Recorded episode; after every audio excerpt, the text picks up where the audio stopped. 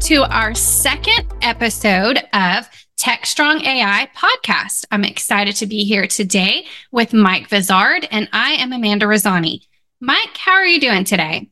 I'm doing great, Amanda. How are you? Doing well. So, we have a lot to discuss today in the AI world. And let's start with the anxiety amongst employees about implementing AI. So, what are your thoughts on this? Well, I think that there's this EY survey on TechStrong.ai that we covered, and it was kind of interesting because it shows that employees are starting to figure out that, well, the cheese is going to be moved, and a lot of them are getting a little anxious about the job functions and roles they have, and it's understandable.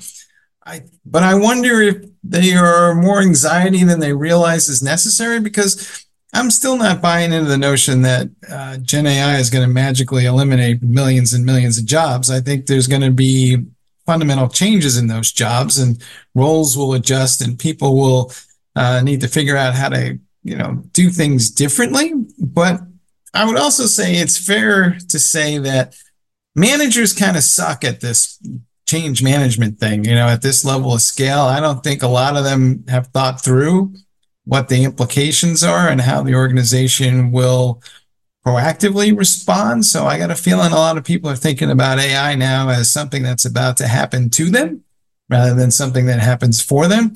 And we need as leaders, do a better job of having a conversation with folks about how their jobs might evolve and how to make things more interesting and be more productive and drive more value to the business. We just can't ignore it. But I think a lot of even the managers themselves are probably worried about what does AI mean for their job functions and roles, and it's a little hard to get past your own fears sometimes to uh, consider everybody else's uh, concerns. But it seems to me we're at some sort of pivotal moment from a society level. I don't know. What's your take? Definitely. I mean, all the business leaders are trying to harness AI to, for better efficiency, better um, financial situations and better customer service. So, of course, there's a lot of change management going on right now across multiple industries. And there's definitely a reason for some employees to be um, hesitant. I do understand this is new technology for some of them, and um, they're they're they hear the word AI and they have these notions of like all the crazy movies out there where AI takes over the world. So they already think it's kind of like some kind of evil technology. And it's just uh, a lot about misunderstanding um, the technology, and it requires education um, and companies offering skill up opportunities to better understand how these tools um, are helpful and how the human element is still very important. So it's not taking away very many jobs. It may shift some jobs. Um, and open up some new jobs. Uh, but you know, everyone's going to have a job. AI is not coming in to take away their job. And uh, I think it just requires better communication across all the different sectors. Yeah, my advice would be, you know, create a list of the five or six things you hate most about your job and then figure out how to use AI to get rid of those things because that's where the toil is and it takes the joy out of whatever it is you happen to be doing. Um, there may be things you love doing that AI might do better or help you do better one way or the other, but um, there's always things that we meant to get to that we never get to because we're spending too much time on this low level toil that is the thing that fatigues us and makes you tired at the end of the day. And I noticed that on the site, we talked to a bunch of different folks from vertical industries in the last week, and I want to get through some of them and as examples of how AI might be changing things for the better. You had a chat with how AI is being applied to advertising technology. I mean, what did you walk away with from that? Yeah, absolutely. So um, AI is allowing um, a lot better um, understanding of data in, in real time. And it's also allowing um, for customer service in real time via smart chatbots um, and there's a lot of companies that are implementing um, smart chatbots in a variety of ways. And I've seen a lot of them as I'm interacting on websites, um, everything from banking to healthcare, um, just making this process more streamlined for customers and the staff alike, um, as far as sharing of data and just really um, being more on top of things, better efficiency. Mm-hmm You mentioned customer service, and I had an interview with a outfit that is applying AI in the travel industry with that very issue in mind. And I think part of the problem has been, let's be honest, the bots that people are using on their various websites in lieu of a customer service person kind of they stink. Let's be fair. I mean, it's just not a great experience. And the problem is, is that the responses are all canned. And I think as we get further along here, we're going to see Gen AI be able to have more context in terms of what the question is being asked. And um, you'll be able to iterate on the questions you're asking to get to the answer that you're looking for. I think that whole experience is going to improve dramatically.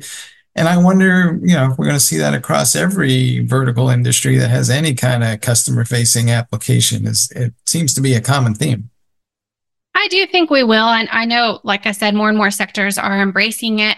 And sometimes I have to wait like 20 minutes to get um, a real person to help me when I'm struggling on a, on a site. So if we can get more advanced um, AI to help right away and there's no wait time and, um, you know, we're able to train it to be, you know, to sound more human like and to really be helpful, that'll be great for the customer. And I noticed you also had an interview with somebody in the finance industry talking about some similar issues involving customer service. But what else are they doing with AI?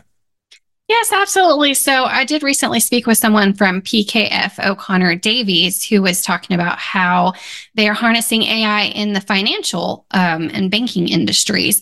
And there's a lot of uses for it um, as far as data analytics and um, better management of their data, um, document um, handling between departments, and um, as well as improving the customer efficiency when it comes to questions that their clients have. So there's a lot of solutions that they're looking into and implementing across the banking and financial sectors.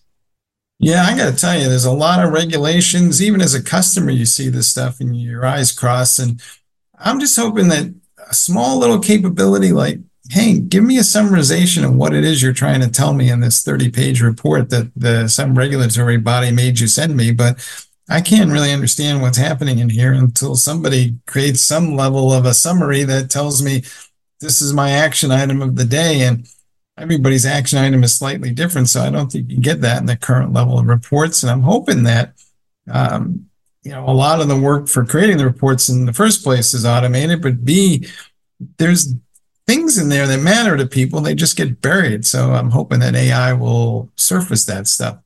Um, Absolutely. It certainly speeds up the process when, you know, they don't have to read through hundreds of pages and can just get a, a good summary and move forward with the decision making process.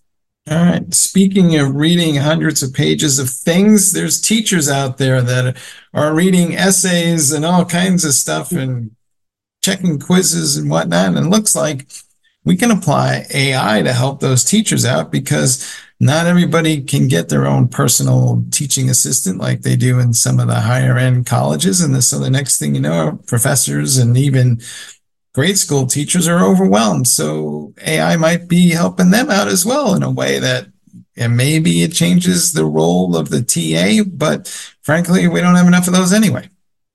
Yeah, absolutely. So, you know, I know back in the beginning, a lot of um, teachers, and and maybe still there are a lot of teachers, um, they were on the fence with uh, utilizing AI and um, whether or not, um, you know, on both sides of it, whether or not they want their students um, using AI uh, was a big issue at first with teachers, uh, and now I see more of them are harnessing um, the tool and uh, and realizing it's actually helping the students learn better and more quickly.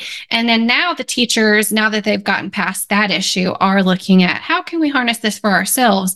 Um, to speed up, yeah, grading, um, you know, the test, um, being able to grade tests more quickly, being able to read and um, edit uh, essays, and um, just genuine, genuinely helping with processes in general for you know different software that they can use.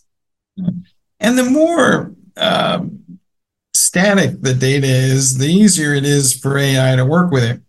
And I'm bringing this up because there are issues with AI, right? Especially around hallucinations and it's imperfect. So we need to have humans kind of review all this stuff before we present it to somebody as absolute gospel that you should go act on immediately. But um, we have seen it get misused in some court cases here and there already in ways that embarrassed people and wound up getting them uh, sanctioned by various judges. I think the important thing here is to check, right? I mean, it's it's a tool. It's not something that I can just kind of lean back and and part of our human nature is we get too comfortable sometimes with the machines doing something and we don't check it and the next thing you know, some teacher is reading about how uh, Napoleon wrote uh, crime and punishment or something, and it gets all kind of messed up. And then they, you know, throw everything out. So um, I feel like, you know, going back to the beginning of our conversation around worker angst, they're not really fully appreciating that AI needs to be supervised. It's not going to be just left on its own.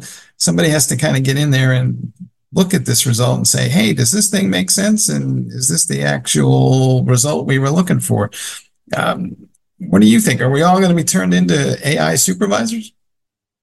Well, um, there definitely is that human element, and and I think we're a long way from AI um, uh, being as smart as humans and being able to just let it run and uh, trust everything. So definitely, the humans are going to need to be there. There's going to be a lot of positions open up. I feel like um, just on the training side and um, verifying that everything is accurate. Um, and that's going to be a process that lasts for quite a while, as I think we're a long way from uh, just letting it run by itself. Right. And then lastly, we have seen some advances in terms of how AI will be used to manage IT. We're seeing Couchbase has come up with a tool that uh, will help you write some code that can be used to manage the entire database process. And this is happening all through IT mainly you're seeing initially a lot of companies are taking their uh, product literature and service and support stuff and throwing it into chat gpt to provide those summarizations we talked about before because well if you've ever sat down and read some of the documentation that they provide it too will make your eyes cross um, and i feel like you know we're all worried about ai and it jobs specifically but again, I'm not seeing AI actually do the job. Kind of helps me figure out how to do the job faster and presents me with a script, but somebody still has to check the script again and then implement the automation framework that actually makes something happen. So I don't know. I think working in IT might become a better job than it has been historically because you know, as cool as IT is, let's be honest, there's a lot of scut work in IT that nobody really wants to do. And they spend an inordinate amount of time doing manual stuff that um, there's no joy. So, I mean, do you think we can get to the point where, I mean, not everybody loves their job, but I'm hoping AI might get us to a point where we hate our jobs less. How's that? yeah, I agree. And, and I'm, and, you know, just because of everything you said, I'm seeing a lot of people going back to school um, in their later years. They're going back to school to learn how to use AI in a different um, ways. And they're going back into IT fields too, or, you know, getting, um, furthering their education with um, any of those sectors because that is the, I think that's the way of the future. And there are a lot of job openings in that, that area. All right. I'm going to shift the gear a little bit here because, well, there is something I hate to do that I'm hoping AI will help out with. It's called shopping. Yes, I know some of you like shopping and you use the phrase retail therapy and everything else, but um, there's large swaths of us, probably more males than females, who do not care for shopping. And so there's two cool things in the world. Amazon's talking about a personal shopper that's built on AI, and MasterCard has something similar in mind as well.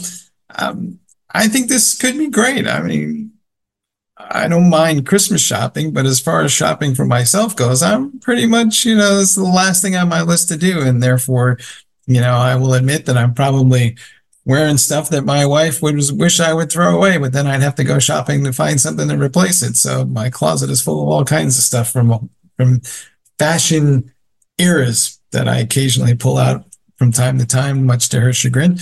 But what's your sense of these shopping tools that we're starting to see? I think it's it's helpful, and while I would say while it's helpful for the customer, um, it's especially helpful for the company putting this out because um, they're upselling. I mean, at at the end of the day, they're getting a great return on investment because this technology is helping to upsell. It's it's making the shopping so easy that the customers are probably going to buy more than they initially might have if they didn't receive the help.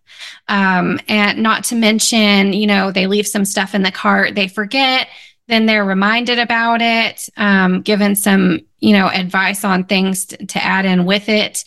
Um, and now that they're getting all the the real time chat assistant help with um, everything from like colors or um, whatever support that they need. I think that companies are going to see a lot more sales, a big sales jump.